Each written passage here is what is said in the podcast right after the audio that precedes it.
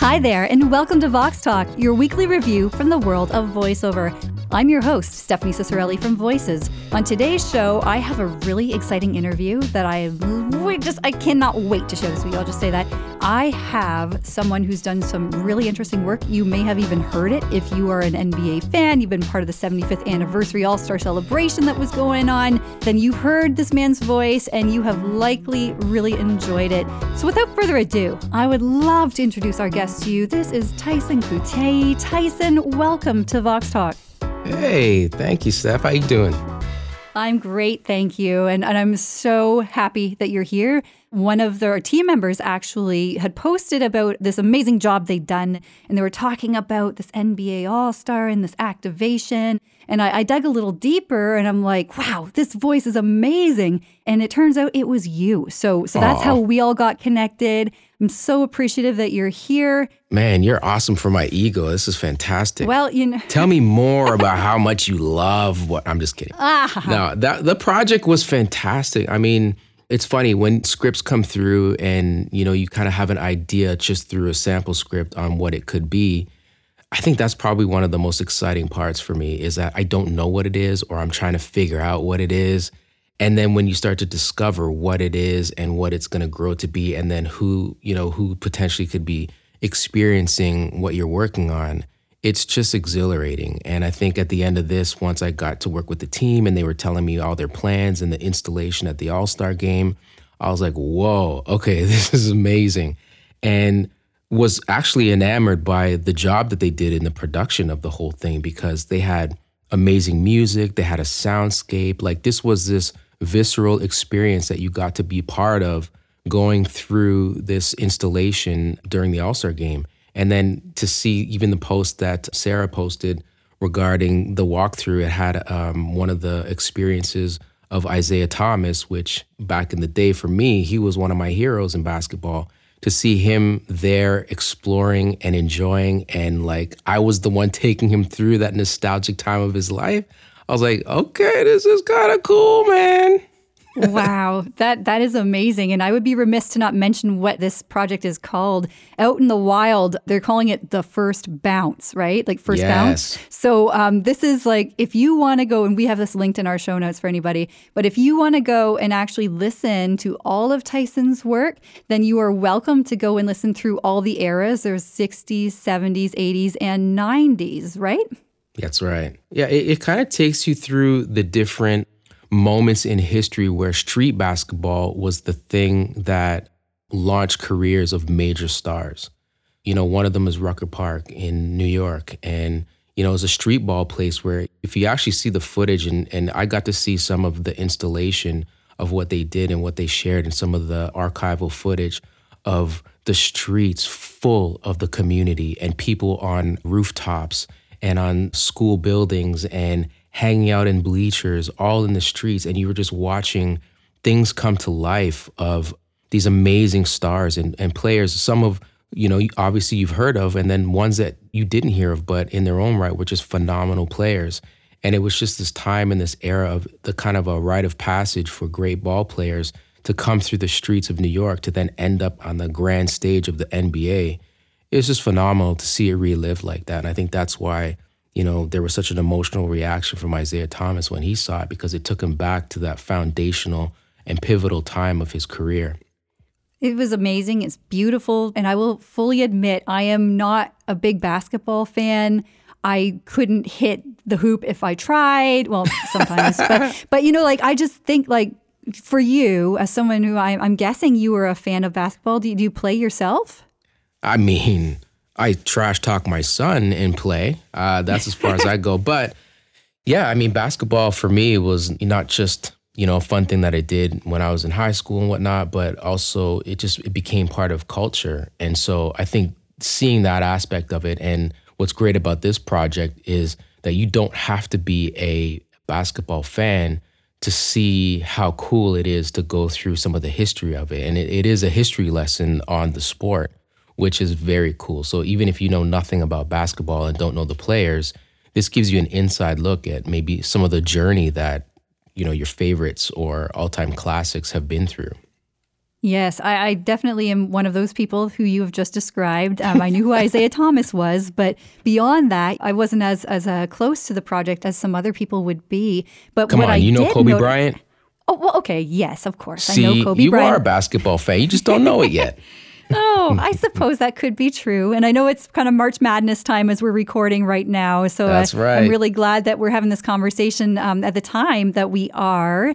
And uh, just what something I, I wanted to commend you though for on your work was that you really got into the whole space that these people were in. Like, I felt like you were taking me back into those places. And I'm sure anyone who's listened to this will, will agree. And that's why I thought, you know what? It sounds like Tyson really loves what he's talking about. And that makes a huge difference when it comes to authenticity and, and making sure that you can connect with an audience. Oh, that's very sweet of you to say. I appreciate that. I think one of the secrets for me, being that I have a background in helping to produce audio for these kinds of things is getting them to actually take me through that journey by playing the music that they intended for each one of those journeys. And also, they gave me the sound design. So it was almost like I was there.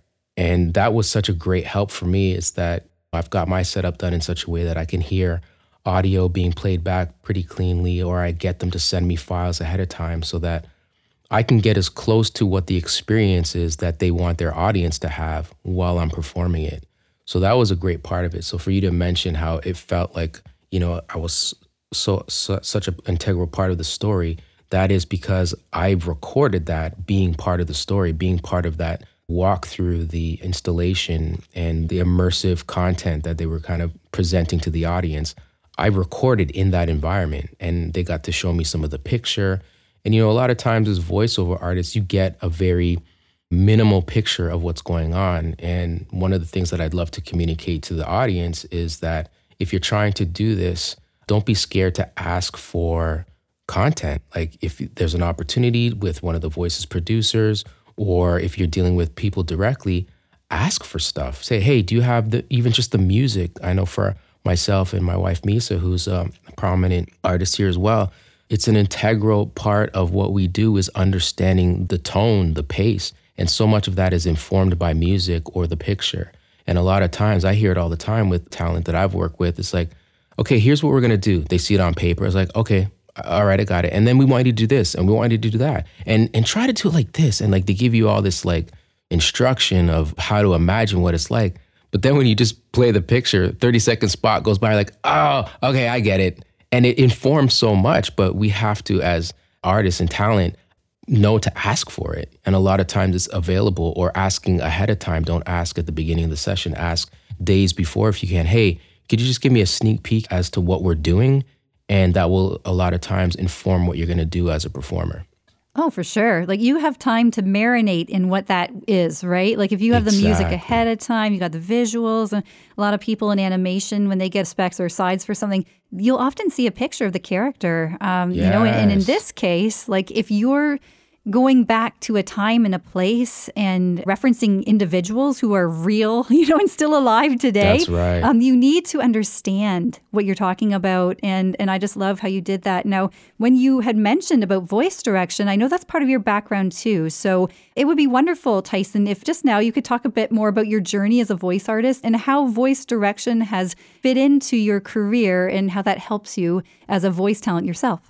Oh yeah, I'd love to. I mean, for me for years now, working with a local Toronto music company, Grayson Music Group. We make music for television commercials. So a lot of times, what I will do is I'm the one that's hired to direct the voice talent, also guide the music. But part of that process is picking talent, helping to shortlist talent, and then direct them once they're in studio or, or I mean, now doing it remotely but directing the voice. Hey, can you try it this way? Can you try it that way? Maybe take a pause here, take a breath here, all those kinds of things. So for me, naturally, I, I hear a cadence and rhythm of what voiceover should be because I've directed it. So a lot of times I've learned from so much great talent over the years on, you know, what the the tricks and the tips are for making giving a great read and some of the ways to get in and out of copy in a smooth way, when you have to be fast, when you have to be slow, et cetera, et cetera. So I will often direct talent. And funny enough, through the pandemic, everything went remote. I had to figure out my remote setup, which is, you know, what I'm recording this podcast with you today on. It's I got my mic set up, it's right in front of me. It's a great microphone cuz hey, I'm an audio guy. My audio can't suck. So, a lot of throughout, you know, 2020, even some of 2019, I started doing some remote work and people would always comment, "Wow, you have a really good voice. Wow, you have a really good voice." And I was like, "Oh, thanks. Okay, cool. Hey, you ever think of doing voiceover?" Mm, not really, but you know, I'm a music guy. Like that's what I do.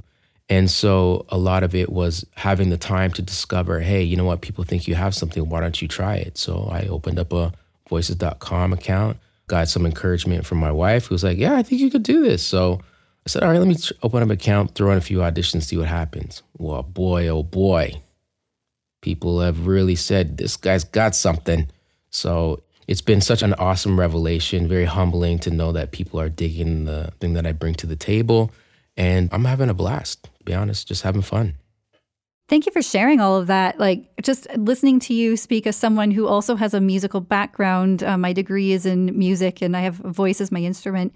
Um, mm. Like, I know just how much musicality and being able to I don't know. There's it's, it's like an unspoken language in certain ways. Like you know, it's the whole you know it and you hear it, you know if you feel it. Like there's, yeah. there's so much that goes into just kind of the the artist's way of interpreting or reacting, responding. And so when you said earlier about how doing direction with other artists when you're directing them, and you can kind of sense, you know, because there's a rhythm or there's a way mm-hmm. of how things go because you've experienced it. Would you say that your background in music has actually given you that muscle like, did you Big build time. upon that?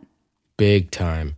And I think I noticed it mostly f- from my wife. Like, she's singer, songwriter. She's got a history of rap and, and all these amazing things where her natural ability as a voiceover artist, which I was discovering being, you know, the, on the other end of recording it for, for so many years and helping with auditions and stuff like that, hearing the difference between somebody who understands pitch and music, because a lot of times you're going to get direction from a director says, um, maybe you could read it more like this fixes a problem in the software driver. Okay, so I, there's clearly me resolving the word driver. Fixes a problem in the software driver. That's me going to a more upspeak and, and a little uptick on my pitch. That's actually a musical note. If somebody is tone deaf, I could give them this direction and say it till I'm blue in the face. They just will not get it because they don't hear that pitch. So, musicality just from a pitch perspective, is so integral. Then you have rhythm. If I'm saying fixes a problem in the software driver, there's a little beat that I did there. That's rhythm. If somebody is maybe rhythmically challenged, they won't even pick up that I'm leaving a beat between sentences. So, as a director, I have to communicate that in a different way when I know I'm dealing with somebody who doesn't have those skills. Whenever I'm dealing with voiceover artists who are musical, that's just a rhythm and even a shorthand with my direction that I don't even have to say. As soon as I say it, they hear it, they get it because they're used to mimicking rhythm or doing something on a beat. And then you add a music track for them to record to at the same time, it's even better because there's just a flow and a rhythm that happens almost intrinsically when somebody is musical while they're recording voiceover. Wow. So, just for a little teaching moment here, because I loved what you did, you illustrated doing a little uptick and hitting a different note, as you will. There was also a moment where you said you left a beat. Now, that's right. You said if someone were musical, they'd be able to pick up where that beat was. And so I'm just thinking for anyone who's listening right now, if they didn't know where that beat was, does that mean that there's something they can do to improve upon that? I know it's somewhat of a natural gift, but no, but what- just pack it in. There's nothing you can do. I'm just kidding. No, it's okay, not. Okay. It's not that dire. oh, that's good. For well, those people, as a director, for those people, what I, I will do is I will give their script punctuation. You see, so some writers, and this boils down to, you know, trickles down across the industry. Some copywriters will understand that somebody else is going to be reading what they've written. So they will add punctuation and space out the, the script in such a way that it matches the rhythm that they would expect to hear. Whereas a lot of times scripts come from a deck that has, you know, the visuals cues to go with it. So you don't have the ability to see a script like that. It's another trick that we'll do a lot of times. We'll take a script in whatever format we get it and we change it. So if we know there's a natural rhythm that we'll want we want to do, we're going to put it in a form that we understand. Hey, you know what? I'd like to leave a pause here for emotion or effect or something like that. Mark up your script with punctuation So if you don't hear where that beat is naturally, throw a comma. That will tell your brain that, oh, yeah, I need to have a pause here. Or put it on a whole new line on your script. Okay, you know what? One other trick is like always keep a live document going while you're recording so that you can make those notes while you go. And rather than scratching up a script, sometimes it could be difficult. If you have maybe an iPad set up or a computer, ask for a moment. Well, hey, hey, give me a second. Let me just add that change and type it out. Stop making noise, then read it. If you're recording in your at your own setup, but a lot of times as talent, you're nervous to say what you need or say what you want or take a beat to fix up your script. Just ask for it. At the end of the day, everybody just wants a great performance. So take what you need. If you need a drink, if you need a, a pee break, if you need a second to fix up your script, just ask for it. And a lot of times people are very accommodating. Mm-hmm. So, do you find that there are producers who actually bake those into a session? Like, we're going to have a bio break at this time. We're going to, like, is some of that thought of in advance by studio, or is the talent really, at, you know, the onus is on them to say something? I think the onus is on them, especially with so much remote work now. Like, people aren't thinking about it. They don't have somebody sitting in a booth in front of them in a studio where they're watching you kind of start rocking in your chair because you got to pee so bad. So they're not picking up on the same social cues that you would see when you're in person. So I think it's up to the artist to actually know when those moments are. If you hear that you've done 12 takes and now the engineer is going to edit them together, put it to picture for the team to look at it, maybe that's the time you ask for it. But if you're like, you know, sitting in the middle of a of an intense moment, and you know, they're just haven't figured out what the best way at a maybe a script revision is, or you're maybe not getting what they're wanting, or maybe they're wanting to try a bunch of things still. Don't stop in the middle of the flow of something. Be like, um, actually, can we take a minute? I, I gotta go pee real bad. That could throw just the rhythm off, not just for you, but for them. It's really about finding those moments and just kind of knowing what those cues are it really does come down to the talent knowing what's going on with their own body, whether you need a drink, you need to go to the bathroom, because no one else knows that. And especially if you're doing something remote, Mm-hmm. Just yes, I, I, like everything you said made complete sense. You know, everyone's been in that place where either your stomach has started to rumble, or you uh, really yeah. all of a sudden that you know the coffee is kicked in. You're like, oh, too much water before the session, whatever. And yeah. and like everyone, as you said, wants to get the best read possible, and that's the goal: is to get in, get out. You know, be be good, be brief, be gone, sort of thing. Yeah. And so if you're uncomfortable or if it's too hot, like I know just dress in layers might be a suggestion actually that I have because like you could have like a sweater on or, or whatever, but if you have a blazer and then a shirt and what have you, if it gets too hot, just take the blazer off. Whereas like yeah, don't leave yourself good. in a position where you're stuck and you're like, oh, I'm gonna fry in here, but I have no other option. I just think that people need to be real. And that's very much what I heard from you. And I mean, I've been there. I've had to go to the bathroom and and like leave a session for this podcast, actually, not while I'm interviewing someone else.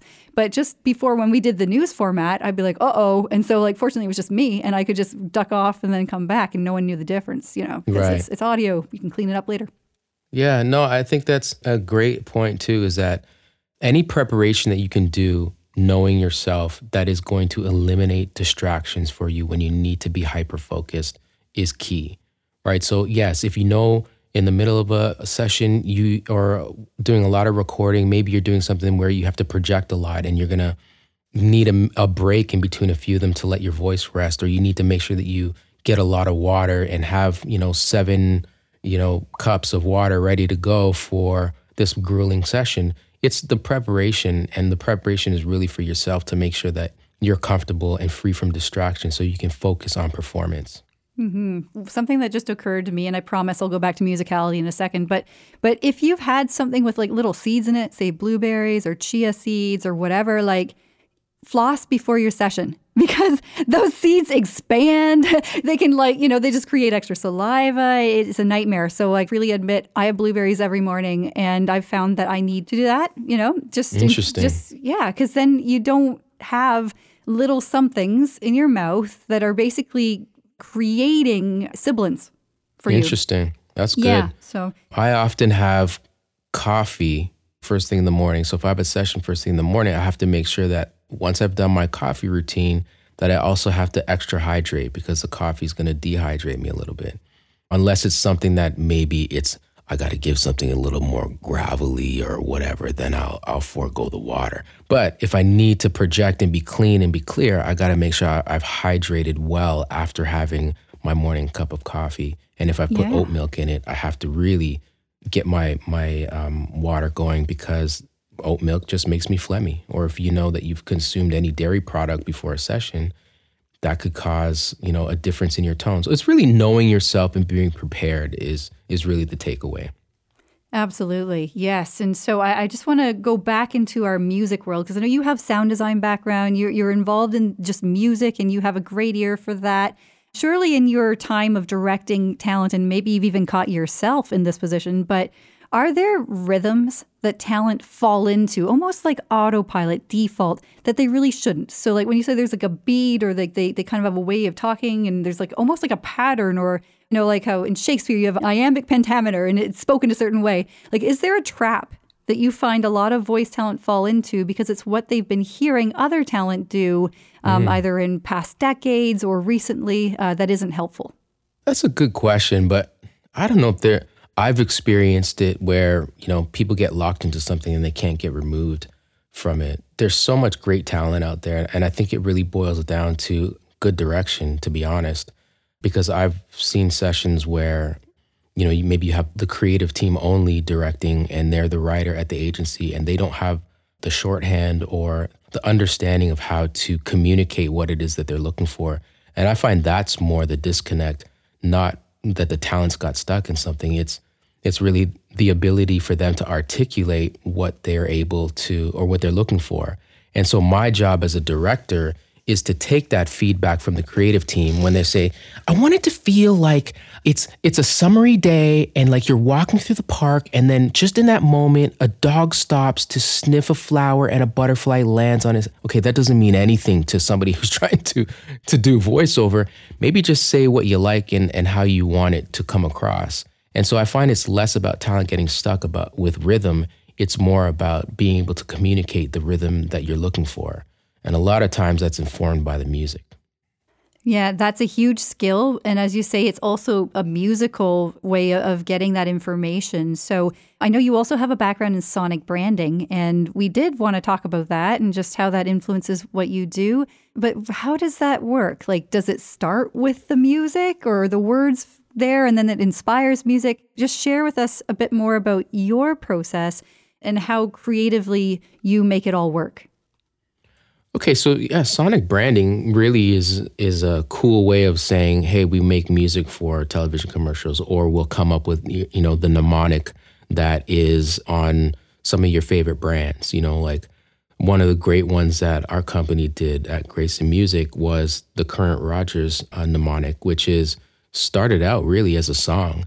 We wrote an original song that was always intended to be the sonic branding for Rogers. And we had this great idea is, hey, instead of just making commercials with this jingle at the end, why don't we make a full song that at some point lands on what it is that we want? So it was a very organic way to create sonic branding. And Rogers having access to radio stations across the country, we thought, you know what? Let's seed it to other stations, make a hit song, and then turn your hit song into the thing that is synonymous with your brand.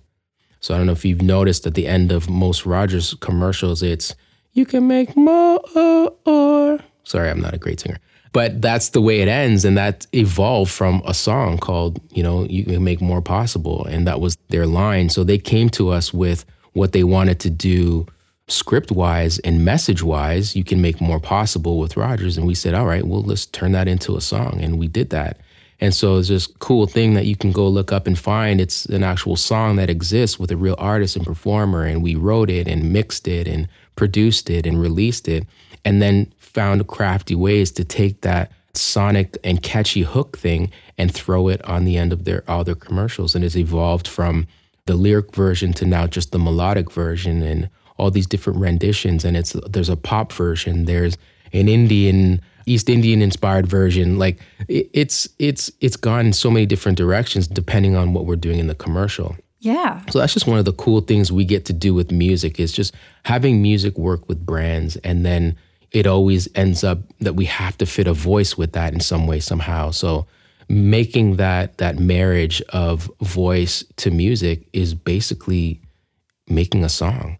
So I look at all the stuff that we do for uh, music and then what we do for voiceover as the voiceover becomes, in a lot of cases, the, the lyric and the melody and the performer of the song because we're at, we have the music that's backing the artist or the voiceover artist. So there's an interesting marriage that happens between voice and music with advertising, which is synonymous to the marriage between voice and music in song.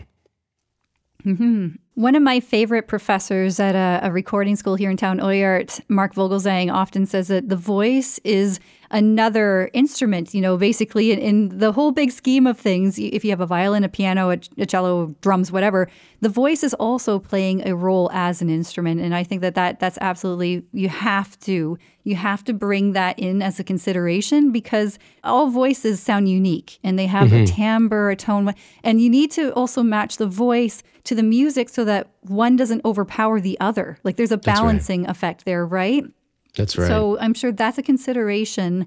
But also, when you're doing this, you had mentioned that there are um, different versions of the same work, but made for audiences around the world. So when you're working with music in particular, and I know an ethnomusicologist, and so this came to my mind as you were talking, but in different parts of the world, what might sound really happy and upbeat to someone, say here in North America, let's say it's the Ode to Joy, Beethoven's Ode to Joy. If you have mm. that, it's it's happy. But if you were to yeah. play that somewhere else in the world, it could sound like sad music, like funeral music, actually, because it's just a very different. It's true. Like you can take yeah. something that's supposed to be lovely and uplifting and whatnot, and then all of a sudden you put it in the wrong context because their ears are attuned to different kinds of musicality. So, like in, in a lot of countries, it's more of the minor, harmonic minor scales and that sort of thing. That's um, right. Um, so, how does that impact your localization for, say, you just you mentioned the Indian market? It was the music very different than it would have been for a North American audience. Well, I think ultimately, in the case of Rogers, it would still be I think it's still because we're still communicating. It was more about inclusion at that point. So it's like, okay, we have a spot that has a bunch of people in the spot that are from the East Indian community. So let's make sure that we have a nod to that in the music out of honor and respect and showing that, you know, this is what makes up our, our country. And Canada is very multicultural. So it was more about making sure that we were paying attention to the fact that there was a multicultural element to what we were doing, and we want to honor that. So if we were to then release, um, you know, a Rogers spot in Bangladesh, you know, there would be a different approach, and I think that's the point where you're right. You need to to draw from some of the locals there, and I think that's a great thing about Voices is that if you want somebody from that area or a specific a native to a specific country, language, continent, you can find it all in one place. Which for me as a director and a producer it's phenomenal. It's like, okay, now we have to do a bunch of commercials in Cantonese. We need to find some great Cantonese voiceover artists because it has to be legit. And so sometimes, you know, you don't have specific languages that you can find local Toronto. So maybe you got to go outside, and voices is a great way to go ahead and find that. And then you can, you know, make sure that you are being true to what it is for where you're trying to market.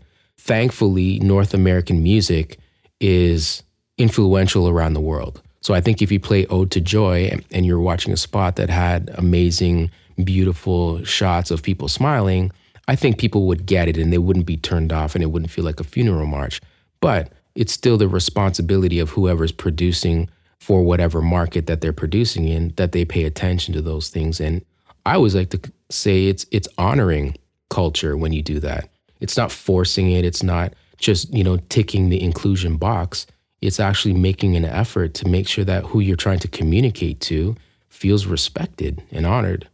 No, I, I totally hear you. And I think this is something that colleagues and people in localization really have to be aware of is you're taking a piece of content and then you're needing to translate it into a way that it conveys the same sort of feelings and idea and objectives but into a, an entirely different cultural context and mm-hmm. being able to speak in someone's heart language in the way yeah. that they grew up and, and in the, the you know the dialect or the colloquialisms that they use it's so meaningful because it's just like anything else like you need to know who your audience is and if you send them something that's a one size fits all then it's not going to be an effective campaign agreed agreed All right. Well, we have covered a lot of ground here today, Tyson. Before we go, I absolutely wanted to ask you if there was anything you'd like to share with our audience or maybe a bit of wisdom from what you've learned in the day to day as a voice actor.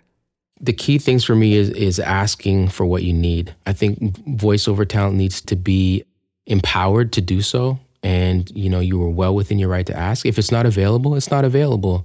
But my motto is is always if you don't ask, you don't get.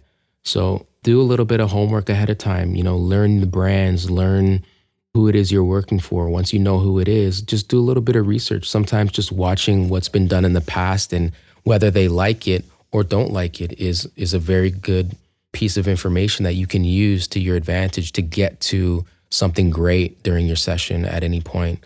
Always ask to record to music. I mean, I find that that is such a great informer of emotion because music is so emotional and music is very subjective, of course. So if you already know what the creative team and the client have are, have picked for music, then you're already 50% of the way informed on what the emotion should be because music is such a driver of emotion. And then pace, you know, that helps as well. If you're reading super slow and then you get the track and it's this upbeat fast, fun thing, then it's like, okay, they kind of don't work together. There has to be a marriage there between voice and music. And just like you said, the voice is the instrument, and we have to use it as such when coupled with the music and the picture and ultimately the story. Beautifully said, and I couldn't say it any better myself. Thank you so much, Tyson. No, um, is there a way that people can learn more about your work or a, a website that you can direct us to?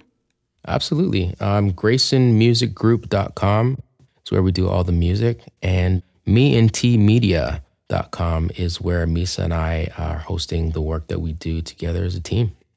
Well, it's so wonderful to have you here. And I know like this is the most exciting part for me. We actually have permission to play some of the audio from Tyson's gig that he what? did for the NBA. Yeah, I know, I know. So this is the audio from the 1960s Jackson Park, and we're talking Isiah Thomas. Everybody, here it is.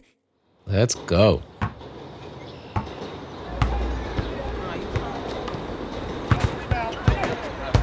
Welcome to the first bounce. You're in the south side of Chicago in the 1960s. There's a lot of change happening in the world, but in Chicago's basketball scene, one thing is constant Jackson Park. Some of the names you know, like Isiah Thomas, but others you may not, like Lamar Money Mundane. Well, some of the biggest athletes in NBA history started here. Others were the inspiration to push those future All Stars forward. Before you had Derrick Rose or Dwyane Wade, you had Billy the Kid Harris. Here you can find them, the legends of the legends.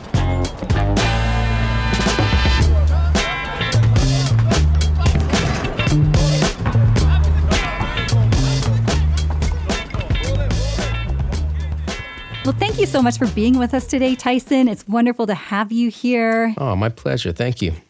Yeah, and Misa too. Like, I'm just so grateful that we can have her share her talent and her gifts with all of us and with the world at Voices. So, um, yeah, thanks again for joining us. Appreciate it. Thank you so much. And thank you guys and your whole team for all the hard work that you do for talent out there. Sometimes it's a thankless job, but um, I'd love to take this opportunity to thank you and the whole team, and even you and your husband, what you've created in this platform, because it's it's fantastic. Oh, thank you. That's that's very kind. And that's the way we saw the world through the lens of voiceover this week. Thank you so much for joining us on Vox Talk today.